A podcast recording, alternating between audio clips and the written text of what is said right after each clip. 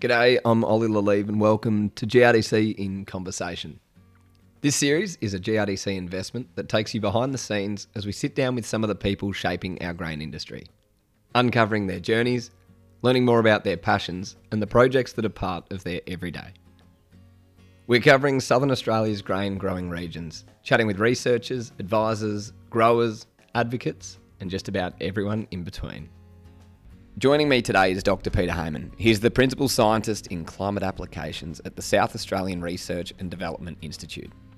As the Program Leader to the Climate Applications Program, he works with industry stakeholders in dryland and irrigated industries to identify key climate risks and then form up the approach to the research and development partnerships to address these issues. Peter has served on the World Meteorological Organisation alongside expert teams in agroclimatology and was part of the team that reviewed the Intergovernmental Panel on Climate Change chapters on Australasia and adaptation. Peter, thanks for, for joining us. It's great to have you here. Thank you very much. Whereabouts, um, firstly, yeah, whereabouts are you joining us from today, Peter? I'm in my office at the Waite Waite um, Research Precinct, which is uh, a wonderful spot with. Um, uh, so I'm part of SARDI, but there's Adelaide Uni and there's CSIRO, um, and uh, there's some good friends and interaction across those those different groups and so on. Yeah, well, okay. more interaction, but we but there's some good interaction. I I did come through there oh, I'm going to say a couple of months ago now, which is scary. I thought it feels like a few weeks, but a couple of months ago, and it's certainly a happening little area out on the edge of the Adelaide um, city there.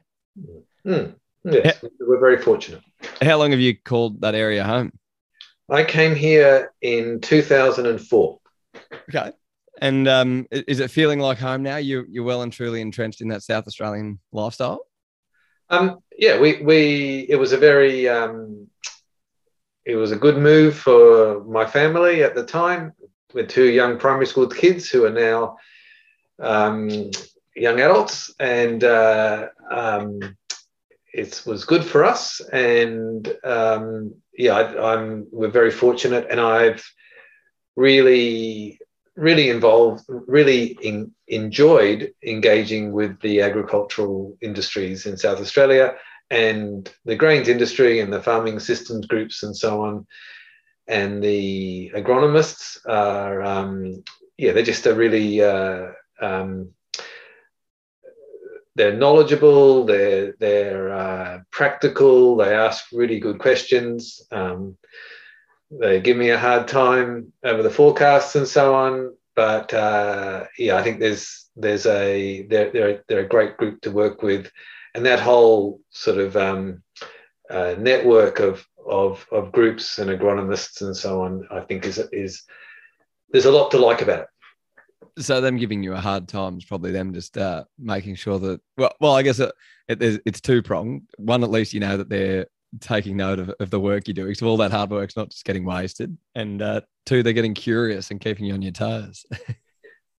yeah, and I think um, I think we'd all like to be able to have better forecasts of spring because it would make such a difference. And um, the fact that we are dealing with, um, I guess, like I, I use the line that we've got forecasts that are, uh, you know, um, too good, too good to ignore, but not good enough to be sure. So we know that there are swings with what happens historically with these big climate drivers and so on. But um, yeah, the, unfortunately, there's still lots of people who miss out in that situation in any given year, and there's lot and and, and we get dry months, and, and it's especially in a year like this year where we are dealing with such high input costs which if the if the season turns out okay are, comp- are likely to be compensated by the high grain prices but if the season doesn't turn out okay that's that's really tough i mean there's really because there's a, a big um, and so yeah there's I, I can imagine there's a lot of stress there and yet and there's a lot of hope that the forecast could tell us something, and the fact that they nudge the odds, but that's all they do, um, is is frustrating for all of us, in my perspective. But uh, but for people who are making really uh, important decisions on this, I can see how difficult that is. Yeah, it's uh, it, it's it's the balance, isn't it? And it's the I guess the, the beauty of farming, but also the the key challenges is the unpredictability of it. But Peter, uh, before we jump too too deeply into kind of your area of expertise now, I'd love to flip it back. So this interest in agriculture and the climate, like, whereabouts did you grow up as a young fella, and, and and was it something that was always kind of around you and you were exposed to, or where was home as a kid?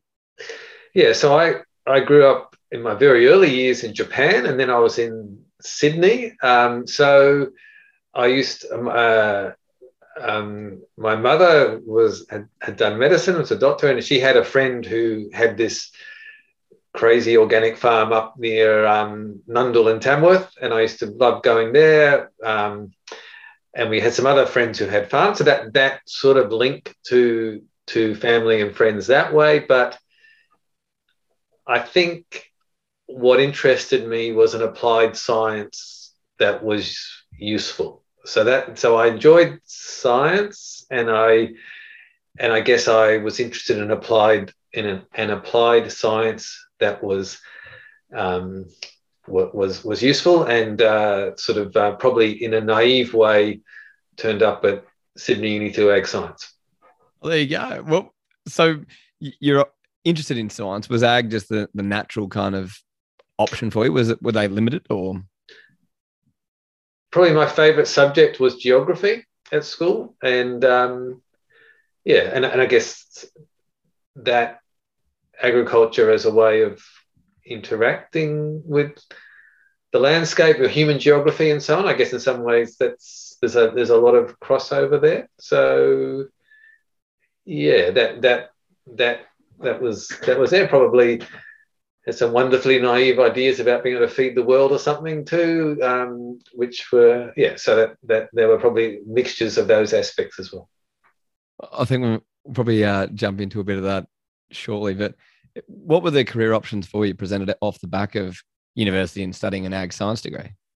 Yes. Um, so I guess going through ag science, I would never have seen myself in an advisory role. I would have been doing more research. Was was that the the um, and I started in a um, I mean, and, and I but, but I I was interested in the, in interacting with people, so I, I actually um, uh, took a role, a junior academic role, um, which was a, this this called tutor in agronomy, which was actually it was a it wasn't a casual position; it was a full time position back in those days at university. Um, was a full time position, um, working with the uh, the students and, and so on, and doing a little bit of lecturing. And I also at that time, I did a master's or in a in crop physiology, um, but I really had this real crisis where I just felt that we were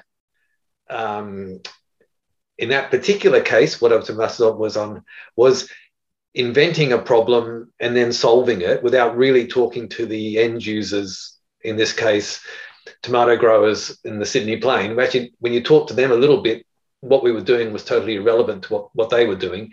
Yet we were able to convince ourselves in that pro- program and project that what we were doing was terribly important.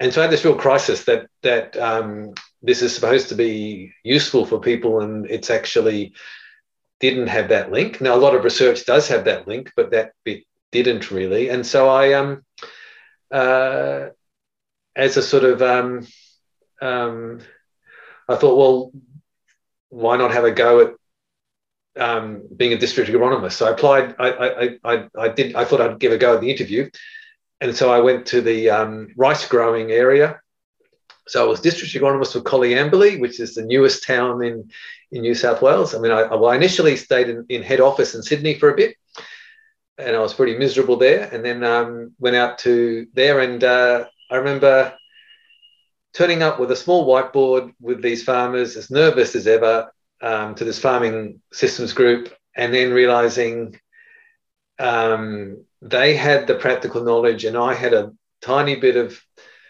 theory. And together, I mean, they didn't want me to tell them how to plant a crop or fix a fence.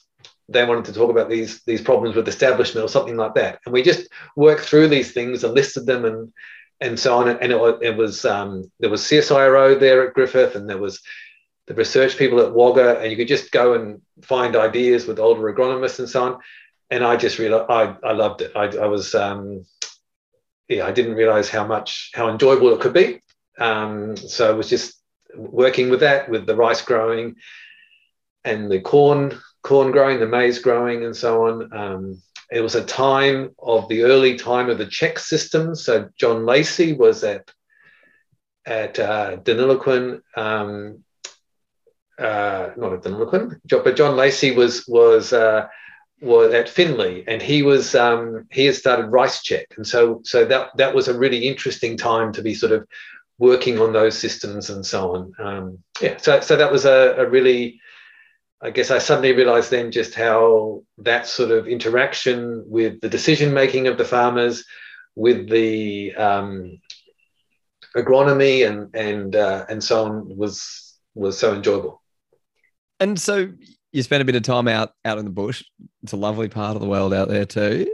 And then what did did you then start to head back down this kind of research route? Was there things that were happening and you thought, oh, like I'm impacting the kind of farmers within my district, but I want to have a, a bigger impact? Or what led you back down this research route? Yeah, probably to an extent. Um,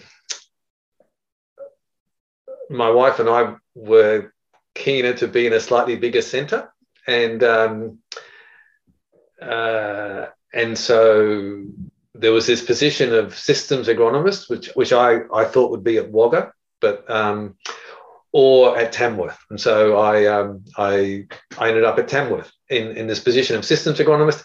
And I've never really known if I'm, how much I'm research and how much I'm an extension or how, what the diff, I mean, what, where the, where that distinction really lies sometimes, I guess. Um, but when I was at Tamworth, um, yeah, so I went to a, uh, in the early 90s, I went to a conference on climate risk production, climate risk, and, and that was that that um, yeah the, the the the two the two positions from New South Wales Department of Agriculture have been filled up. So I drove my own little Chrysler Lancer and stayed at the Regatta Hotel and turned up at this uh, at this conference, not knowing anybody really, and um, walked in on this talk by Jeff Clewett on how the SOI and, and farm dam and, and how the probability distributions had shifted with this. And I and it just probably touched back to that early geography stuff and so on. I'd worked in irrigated agriculture and then moved with the check systems and then moved to Tamworth with dryland agriculture. And it always struck me that um, this key point about dryland agriculture is the uncertainty about the season. And the idea then in the early 90s that that variability in the season could be some of that could be explained by what's happening in the Pacific Ocean and so on was this wonderful and exciting idea that that that, that could happen and, and the fact that that could be shown as isohyets moving on a map of Queensland east and west was just I, I loved it sort of um, because I guess that yeah that was just uh, wow, this is this is interesting. And, and at that conference, a lot of the early stages of the group at Toowoomba, the APSRU group who developed APSIM and so on, they were presenting. Um, uh, and I guess I was in awe of some of what they were, they were talking about. And then I was involved with, I think, the first APSRU workshop and um, then benefited enormously from interaction with um, the the groups from CSIRO and Queensland DPI working in that area. I love how this early interest in geography has kind of followed through and it kind of just kept rearing its head just enough that uh, just to kind of engage you. But so so was this move down like this climatology route? And I'm probably going to have to get you to explain that to me, just in terms of like what is it and is it is it a formal study or was it kind of a learned um, profession, I guess, to start with? it's a really interesting, a really interesting point. I mean, I think uh, that um, people have pointed out that to an extent, Australian university departments and Australian um, of agriculture, state departments of agriculture, and so on, have had a long history of soil science, of plant pathology, of entomology, and all the. But there's actually been very little on climate historically. There was, you know, agrometeorology. Whereas some other parts of the world, there has been a long tradition. Where in Australia, that's a much more recent tradition in some ways, and it's really come. I mean, some of it was driven. Well, obviously, there are some cases where people have gone back and done that, but in terms of departments and others, it, it, it hasn't had such a strong tradition, and really a lot of it. Well, in my mind, some of it really came out of those Queensland um, uh, agronomists of, or, and agricultural scientists um, who really took went to the Bureau of Meteorology and said what's going on with these the, the, this ENSO events and climate and so on, and really drove aspects of that. Um, and I think Australia has really benefited from the fact that this was driven by agricultural scientists rather than climatologists. So it was really demand driven rather than supply driven. When you go sometimes internationally, you see that it's much more the climatologist saying this is really good information to be used. But I mean, you can you can trace back that um, Australian farmers have always wanted better guidance on what's happening with the weather and the climate, and there's all sorts of um, of uh, crazy schemes that have been followed and so on to try and do that. Um, and maybe some people would say we're not getting much better than that, but but to an extent, there's the idea of that being scientific aspects to that and the forecast and how to link that with models and so on it was at the time a really radical idea, su- such that when I tried to organize some workshops in northern New South Wales, the then chief of the organization I was working for, I mean, I mean he, he said, this is too risky for us um, to be involved with. I had to run it through the Australian Institute of Ag Science to get these crazy Queenslanders to come down and talk there because it was seen as um, as a bit risky to to be talking about the idea that we could predict climate.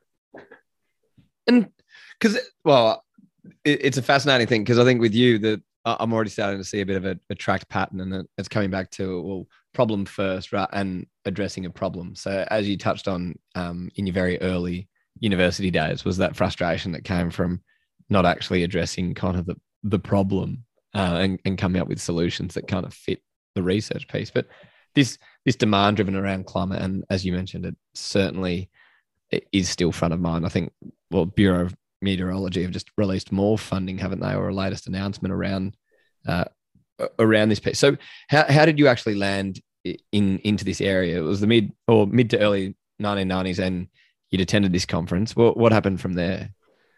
Yes, and then there were then there was um, this program called the Managing Climate Variability Program, and um, which was really driven partly by,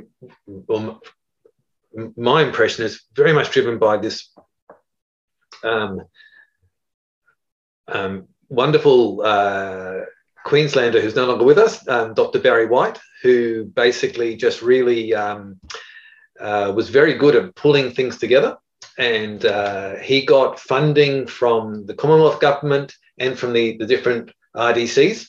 So, so I guess one of the one of the I mean, climate is is is something that affects grain farmers, but also cotton farmers, and and and at this, and, and so in some ways it, it, sort of makes sense to pull resources and get the climate applications and work work happening with that, and also contribute to the Bureau of Meteorology and CSIRO in, in terms of their climate science and so on in Australia and, and make that link from the oceans to the farms and that sort of sort of program. So so he was very good at doing that and and um, I I was in northern New South Wales and there weren't many other people doing that at the time and I had those links to that group in Toowoomba and so that that's where the opportunities came up and I, I then got a, a scholarship funded by then Land and Water RDC and GRDC. So I got a scholarship um, to do, I guess, further study in that agroclimatic risk management area.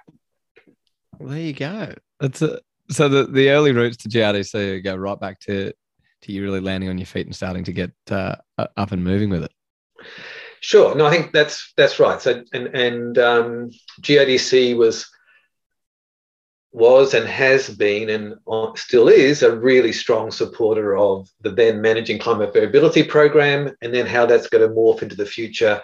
But and I think it's also GRDC really carried MCV at a really critical time when um, the uh, the RDC, the Land and Water Australia, which was the, the RDC was ended, and GRDC was the one were the ones who stepped forward and carried that. It's now it's now run, I guess, carried by MLA, but GRDC is an important contributor to that. And uh, yeah, I think that that obvious, and, and I think that yeah, there's been obviously been a lot of work on how do we use climate information with with grain growers. Um, uh, a lot of grain growers have put really sophisticated thinking into how do we do that better and so on. Um, and uh, that's not again going back to the earlier point. That's not withstanding the fact that the there's still I think a ongoing disappointment with the level of um, level of confidence we can have in spring in, in the forecasts at these at these times and so on. And that yeah that's um, and and and that lower i mean so i think people would like to put more weight on these things than they than they than they do or they can. And and jumping into there's a there's a couple of themes coming up. You mentioned risk a few times but in terms of um the the climate specifically? Like do you think with the latest innovations and technology are we are we getting better like uh, over your the period of your career are we getting better at being able to forecast what is happening? Or is there starting to become greater unpredictability in these mm. seasonal conditions? It's a really good question and there's people better to answer that at a really statistical level than me. So just my observations is um, even though farmers are pretty hard markers, I think they'd have to acknowledge that um, the three day weather forecast is incredibly good.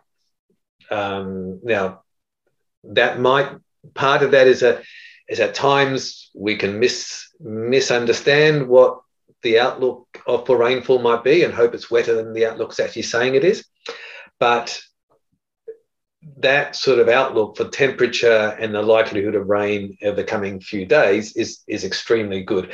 Obviously, as you go out further, it's not not as good, and and there's a but but people are very very familiar with watching those those systems a bit further out and then seeing how they, they die away, sort of thing. But so I think most, as we're recording this, most people will be really aware that today's a sunny day, but in the next couple of days, we're expecting a, a system to come through. How far north in South Australia that pushes, we're not sure, but the fact that it's going to make um, some people wet and some people really wet and some people further north it, will be a bit of a luck as to where, where how far that, that pushes through. And, and that's really important for them. So, so I think that that aspect is is and and and everybody has access to that on their phones and are watching it all the time and are really you know they're and they're very familiar with it and they're, they're familiar with the fact that you can see systems further out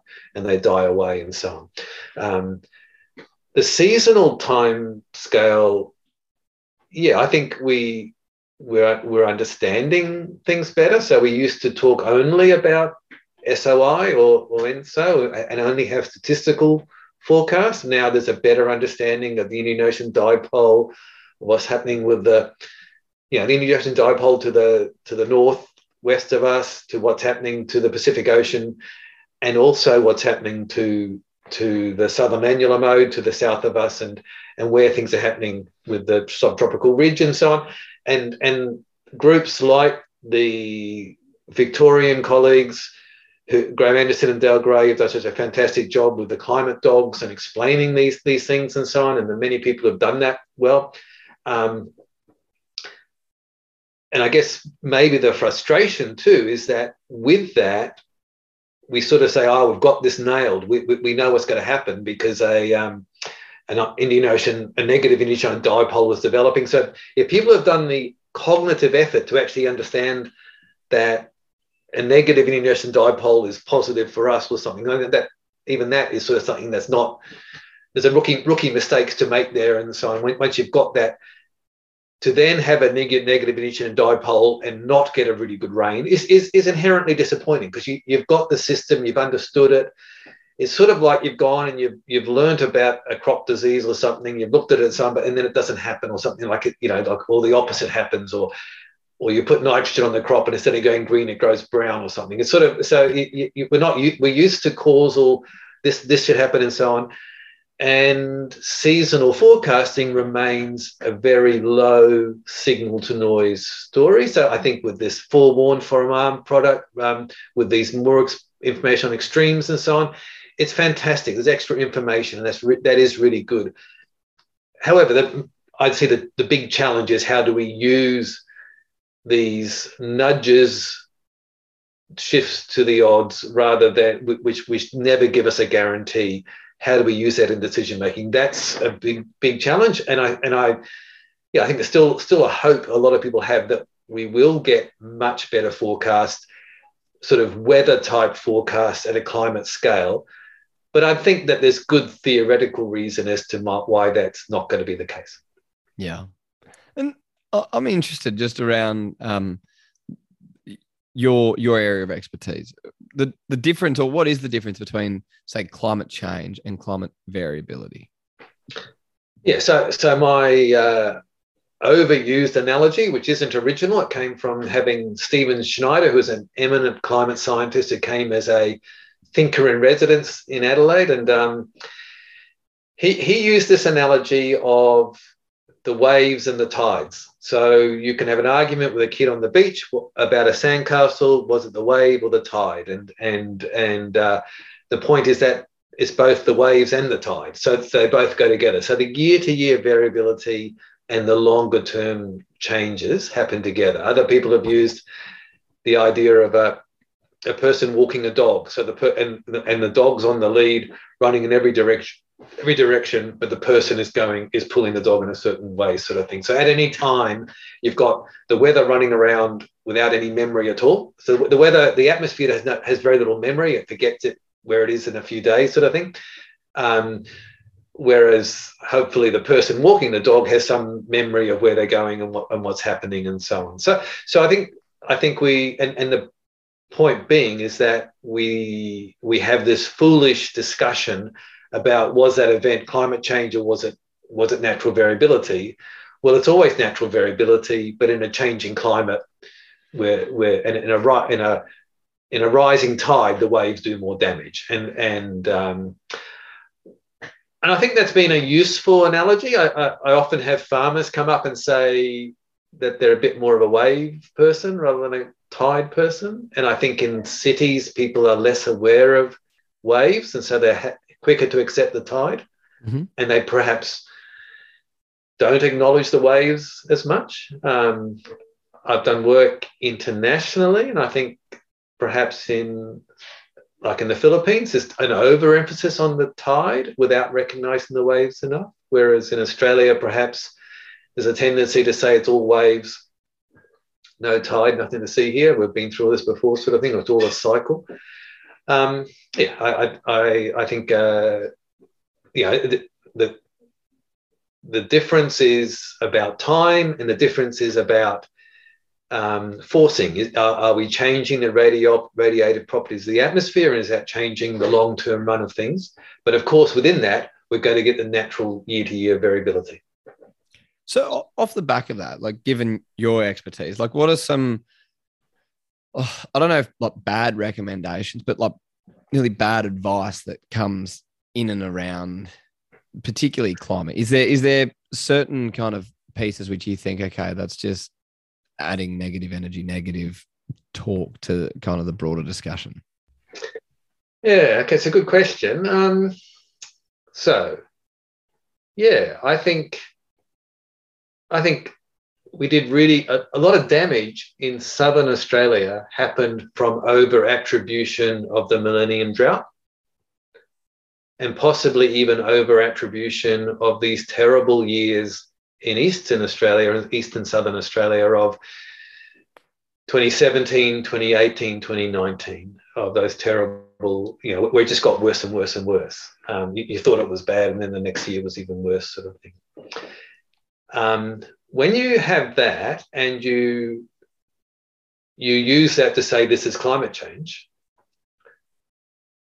without acknowledging there's a lot of variability in that first of all you do a couple of bad things. One thing is to do i think you you sort of rubbish the memory in the past that growers have that have been bad times in the past in the records of their their ancestors and, and their own experience. So you sort of you sort of you're sort of um, trashing their memory of the of the past and their and their, and and and that's part of who they are and and and, and so on. Um, you're also setting yourself up for failure because the the even the climate models that tell you this could be a bit of climate change also tell you there's a lot of waves in that and you could get a you could get and, and it did rain and and it's very unlikely it's going to rain so so that sort of notion of decile three, get used to it, that's your future, is is really is, is not fair science. It's really bad psychology to say to somebody that that's all there is.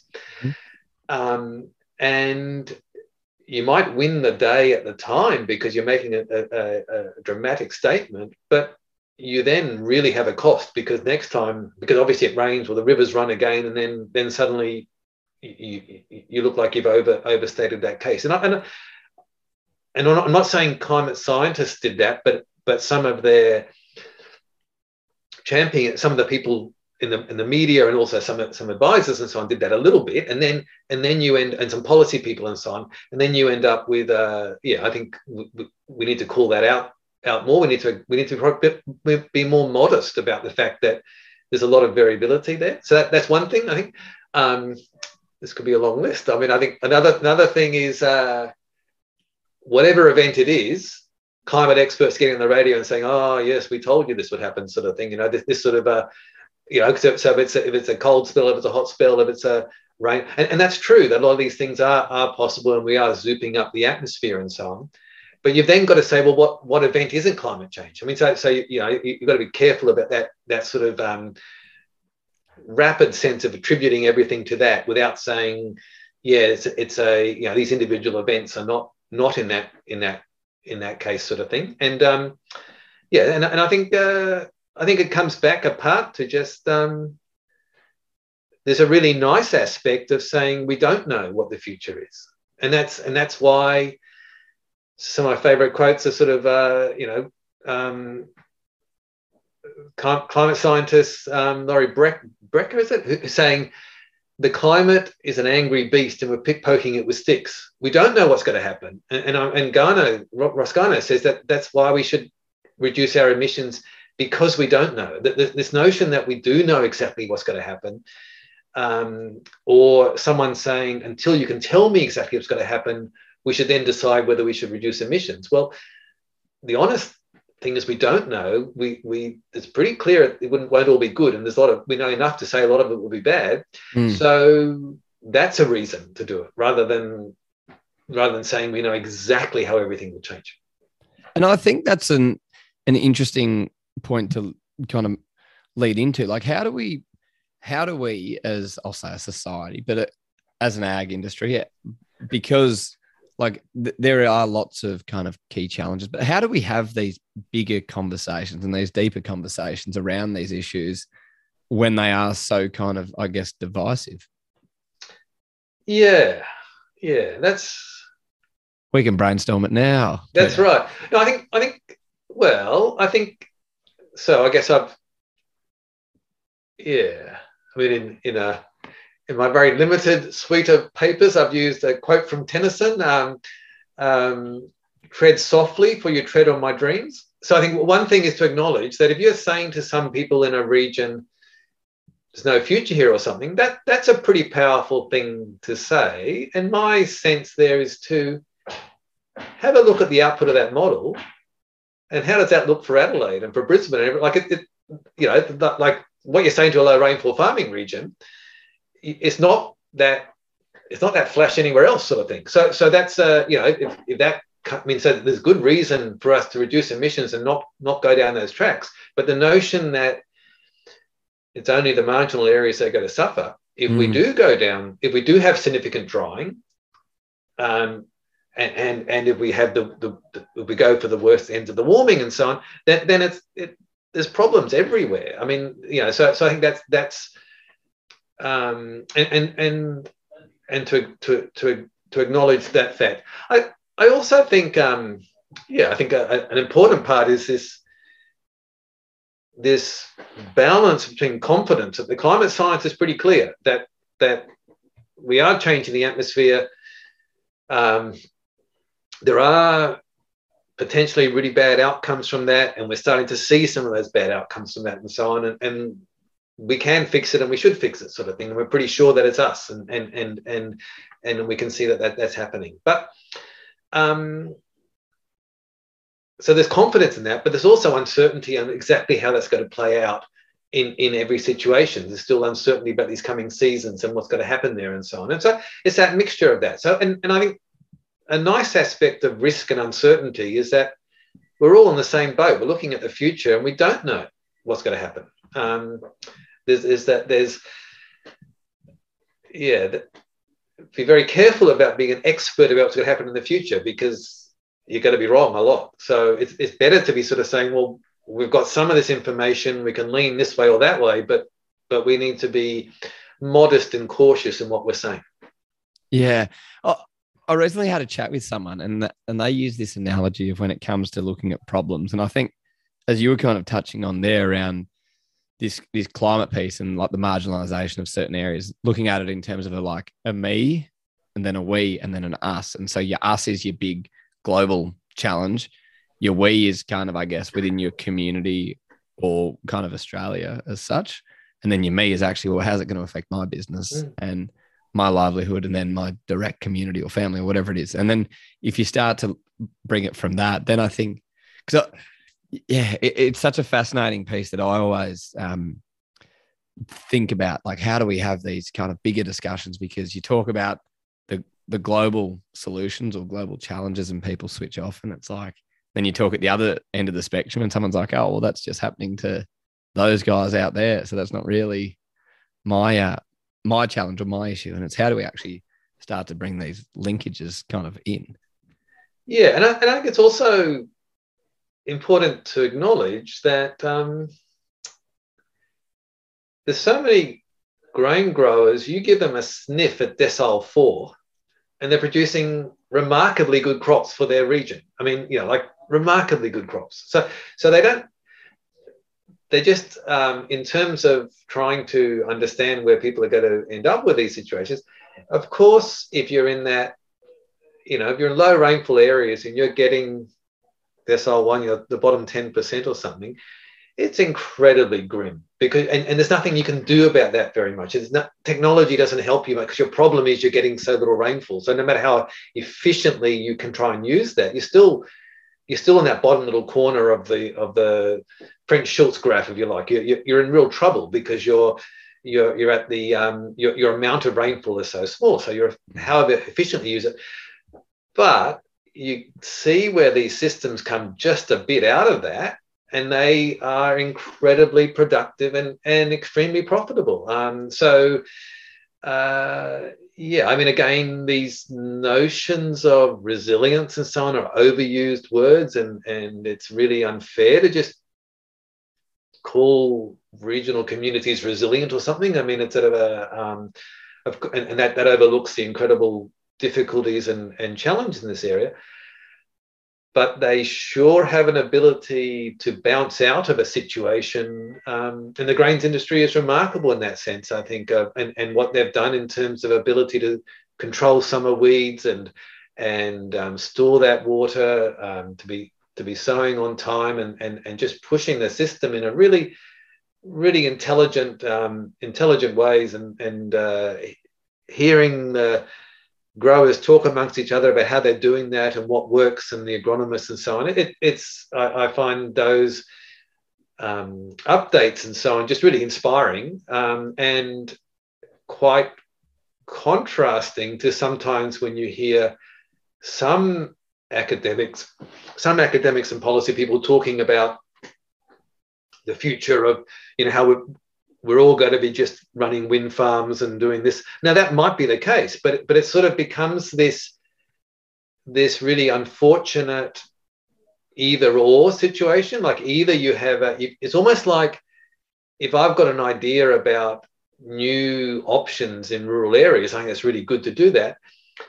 It's sort of an idea that you've got to paint a really black canvas before I paint my new bright idea on there. And you're sort of saying, well, why can't you just, why can't I be both? And, you know, like, like you can, there's plenty of room. Um, we can have solar panels and successful grain farms. You know, we can have some, some biodiversity corridors and some successful grain farms and so on. I mean, the, the, the idea that, that it has to be one or the other, I think, um, you know, we can have some tree lots and, and, and, I mean, there's all sorts of combinations we can think about into the future, um, which, but they're, to do that, you haven't got to rubbish the existing system.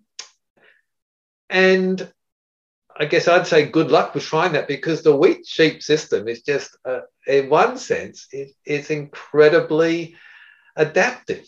Um, I might say annoyingly adaptive because you can't predict. I mean, because it just it just seems to be able to to to keep functioning through some of these really difficult conditions. Um, not notwithstanding the real difficulty, the, the psychological difficulty of doing that, but but the idea that it's at collapse point is, I think, an extremely naive one. Mm. I thought you were about to use the word resilient, but I think it, uh, adaptation through necessity might be probably like a better.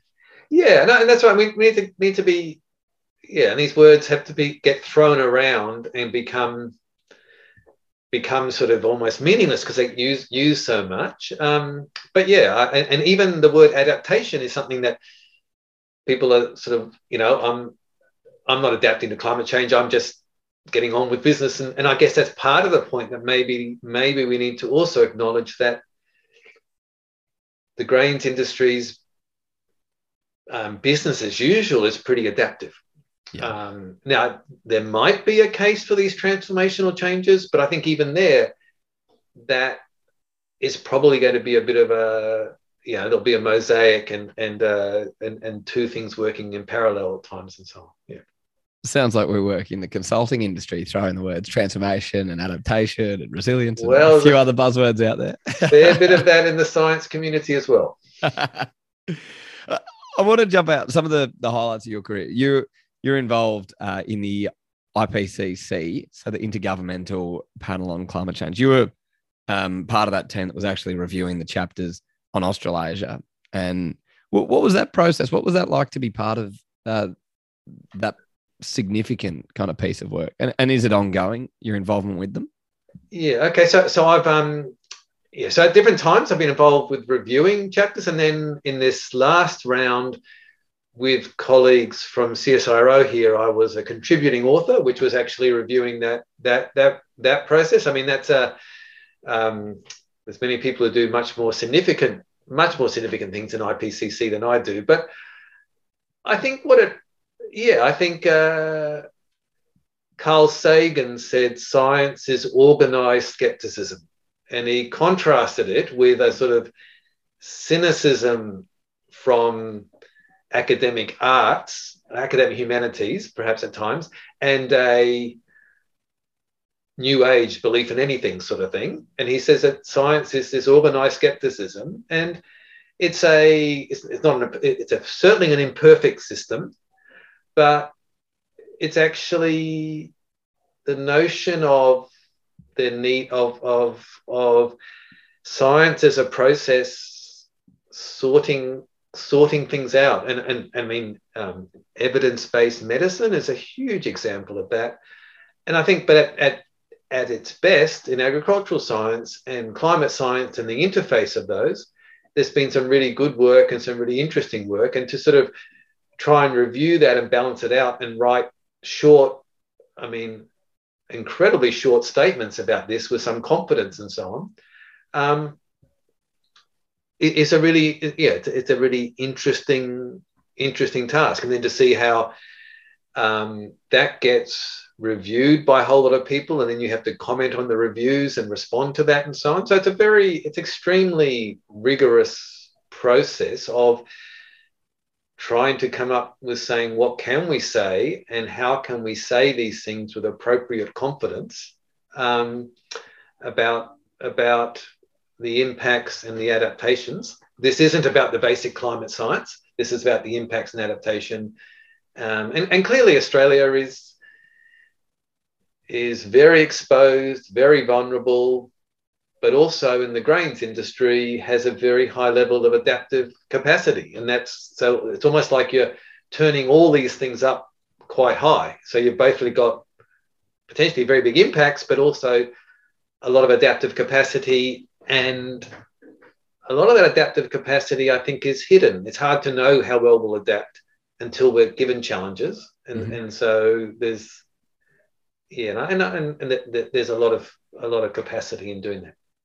Yeah, it's it's interesting in terms of for for the like we're we're doing this as a Southern Grains piece, but do you think uh like moving forward there there should be yeah a, an outlook of optimism or yeah what like for southern growers is is the future confronting on this climate front or is it is it kind of as you're saying there that it the the factors are, are nearly not playing into their hands in their favor, but there's opportunity in this.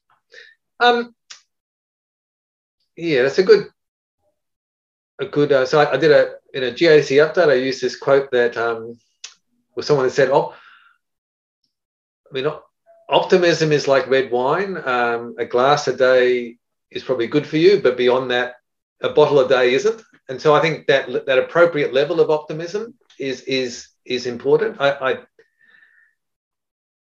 my sense is that farmers on the whole are optimistic. That's what happens at sowing time um, every year. They're, they're um, um, and I think most farmers are technological optimists and they have good reason to be that because they've seen significant technology improvements over their lifetime and they there's no reason to suspect that's not going to increase into the future. So a real mistake is to say the future challenges will have to be met with today's technologies. Well, the future challenges will be met with tomorrow, tomorrow's technologies, and there's good reason to suspect that would be would be better. I do think that, yeah, I mean, without getting too preachy, it does seem pretty clear if you read the climate science chapter of IPCC that we're at this point where if we just go as business as usual, full on fossil fuel um, and, and so on, we're going to an unrecognizable future for our for our kids. And so it's just interesting at some of these workshops or something. Increasingly, what's really nice is is um, is couples turning up with a little with a baby or something, and you look at that little kid and you say, well, this kid who's in yeah, here we are in 2022, they're likely to be around in 2100. I mean, um, um, I mean, and, and it's it's sort of sobering that that that now are we talking about adding four degrees to our heat waves or something for those? I mean, that, that's that, that that's an unrecognizable planet. If we do reduce emissions, do get the net zero 2050, I think we're talking about a challenging risk management, which is well within that. So I guess I'm saying there's good reason for optimism if we can reduce it and go down that pathway. But that optimism becomes quite foolish if we don't do something about that. And a really foolish form of optimism is to say we're going to solve the need to reduce emissions by sometime in 2045 or something. Like you know like, this is a problem we could, because by then we'll have done so much emissions we'll have flooded the bathroom and then we'll turn off the taps at the last moment. This isn't a problem where you can do that. This is a problem where we've got to do something earlier on. So, so I, and I think that that information is pretty stark, and the grains industry has a lot to gain by being on cyber is reducing emissions because that leads to a future that can be adapted to. Um, um, rather than a and, and, and I think the grains industry is not a strong strong emitter, but we have a vested interest in there being a reduction in in, in emissions and being part of that. And so, what is it that keeps you interested in this work and keeps you involved in, in the space? Um, I guess a, a, couple of things. One is um, the climate's. You know, I, I think I'm I think I'm fairly easily amused. That's the first first point. That's that. So there may be a really high barrier, but the climate is forever interesting. I think just what's happening and and so on. I, I can waste a lot of time just looking at weather maps and and and, and so on, and just trying to, to see what's happening and so on. That's a how that interacts with people is goes back that human geography aspect to that, um, and then how that's that psychology of decision making and risk and so on, and um, interacting with the Bureau of Meteorology and CSIRO and other people on, on this, and both at the farming systems level and at the climate science level. It's just a lot of interesting um, aspects to that. And yeah, I think these discussions about risk with farmers and agronomists I just find really interesting. I mean, I, I they're they're just it, and, and I guess that goes back to a I mean, back when I was at uni, I read this thing where someone was talking about the fascination with astronomy and and and looking at the telescope of all the stars, and the writer just said, um, "But the person, what's more interesting is the person is a person looking at that and thinking about it."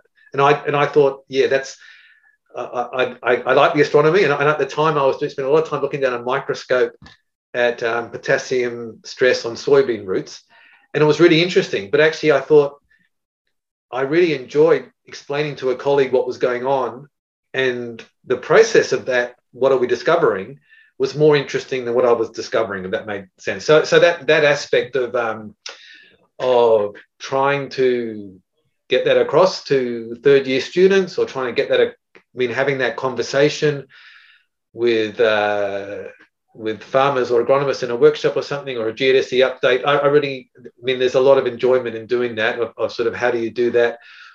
Where do you get the aha experiences? Where do you get people um, just looking at you with a blank face um, uh, and so on? So, so that that's sort of um, uh, part of, of trying to make sense of that and explain it to somebody else is yeah that, that that's that's a really enjoyable part of it that's a really cool part of the job. The I, I love it. The aha moments, like yeah, when you see people going, oh, finally someone who can explain that in layman's terms or or whatever it might be, something yeah, that they and, go that can be applied back into my business. Yeah, and and and and um, you know, and that's why in the conversations afterwards, I get so many aha experiences. Like you actually learn from them about what they're thinking and how they're incorporating this stuff and so on, and what they're doing in their business to manage this, and and and how they're building systems that cope in in these ways and so on. Which is it's, it's all just. I mean, so so it's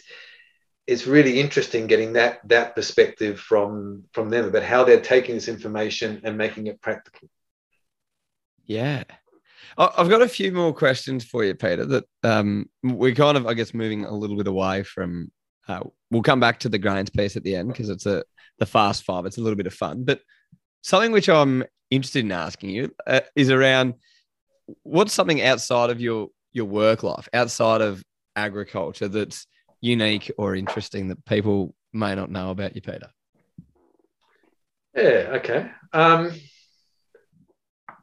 yeah. So probably, probably I have a. I mean, my I was brought up in Japan with my parents. My father in engineering, and my mother was a doctor, and they were missionaries in Japan. And, and I I share aspects of their faith, and so yeah, that was a that was not not many people were have that experience. So that's um that's that's a and, and that and that probably initially drove some of my interest in agriculture. That's really cool.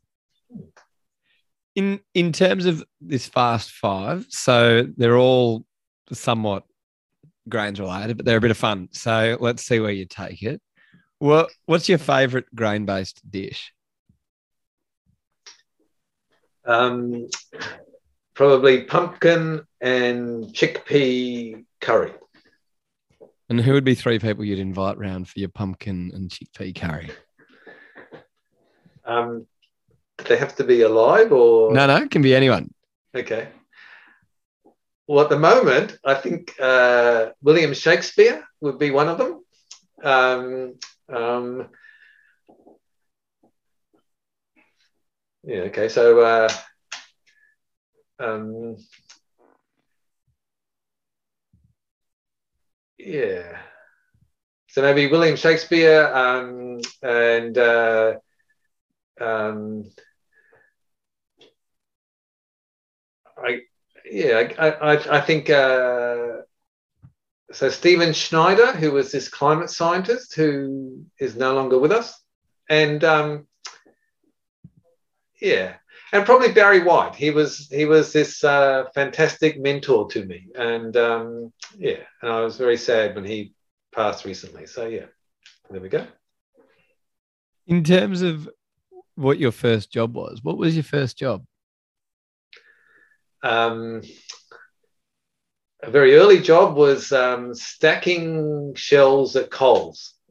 So, Okay. uh, and that was that was well paid. It was in 1978. It was five dollars fifteen an hour or something, and that at the time that was an extremely good a good a good pay for an hour's work. So um, yeah, I work stacking shelves at Coles.